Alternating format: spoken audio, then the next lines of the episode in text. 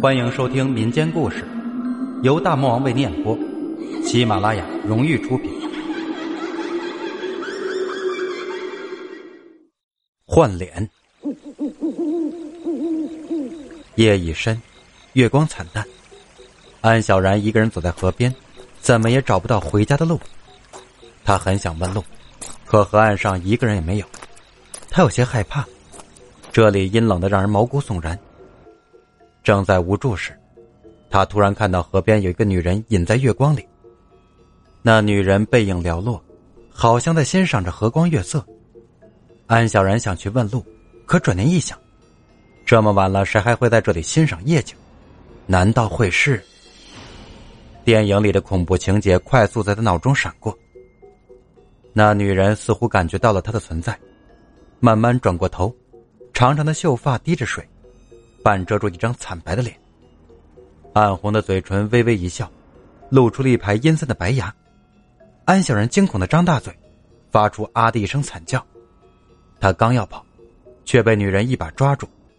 “不要跑，我很孤单，下来陪我，陪我吧。”啊！不要拉我，不要拉我！黑夜里。一声尖叫吓醒了正在熟睡的刘哲，他睁开眼，看见他的新婚妻子安小人正坐在床上瑟瑟发抖，喘着粗气。他马上打开了床头灯。“你怎么了？”刘哲轻声问，生怕再一次惊吓到妻子。安小然转过头，惊恐的看着他，显然还没有从刚才的惊吓中回过神来。就在安小然转头的一刹，刘哲产生了错觉。安小然看他的眼神那么熟悉，和半年前去世的前妻一样。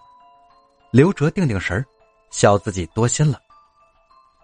是不是做噩梦了？他看小然欲言又止的样子，忍不住问。安小然点点头，声音颤抖着给刘哲讲述刚才的梦境。刘哲的脸一阵青一阵白，他故作镇定的拍着他的肩膀：“这只不过是个梦而已，不用害怕。”有我在呢。刘哲轻声哄着他入睡，其实心里早已成了乱麻。他看了看挂在墙上的挂钟，正过十二点。第二天一早，刘哲早早去了公司，安小然在家闲着无事，随即也出了门。安小然的新家是栋独立豪华的大别墅，建在管理严密的别墅区内。之所以管理严密，是因为这里居住的都是有钱人和被包养的二奶。闲来无事时，这些女人经常聚在一起打麻将，大家比的是男人的地位，以及自己的满是高科技的脸。当然了，也少不了八卦。这日，常与安小然打牌的刘姐就面带微笑的讥讽道：“刘哲的钱又不是他的，小然呢，你知道不？”刘哲之前的老婆钱小美才真是个富家小姐呢。听说他老爸去世前写了一份遗嘱，遗嘱上有一条是：如果刘哲与钱小美离婚，那老爷子所给予他们的财产就全部归自己女儿钱小美所有。一说起这个话题，几个女人马上放下手中的麻将，开始八婆起来。另一个女人说道。你们说这会不会是钱小美死亡的原因呢？没有人在意旁边的安小然眼睛红红的，毕竟刘哲现在是她的老公。关于钱小美的死，刘哲以前跟安小然提过，说她是死于一场意外。刘姐笑笑继续说：“你们知道不？钱小美的尸体到现在也没有打捞到，这事儿可真是怪了。”不会是怨气太重变成水鬼了吧？刘姐说到这里，几个女人惊讶声一片，因为这个地方的人都知道一个关于水坝的传说。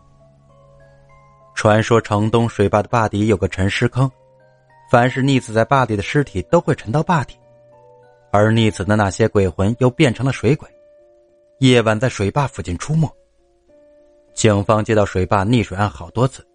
却很少能打捞上来尸体，于是人们更相信坝下有沉尸坑，坑里住着那些死去的水鬼。听到这里，安小然的脸色变得惨白。昨天梦里的场景不正是水坝岸边吗？那个女人难道会是刘哲的前妻？又到了夜晚，安小然却无心成眠。他走到窗边，拉开窗帘，窗上映出自己憔悴的脸。看着那张惆怅而没有光彩的脸，安小然只能独自叹息。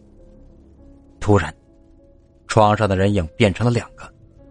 安小然转过头，惊恐的看着女人，女人全身湿淋淋的瞪着他，正伸手推他下楼，吓得安小然再次失声大叫：“钱小美，你不要推我，不要推我！”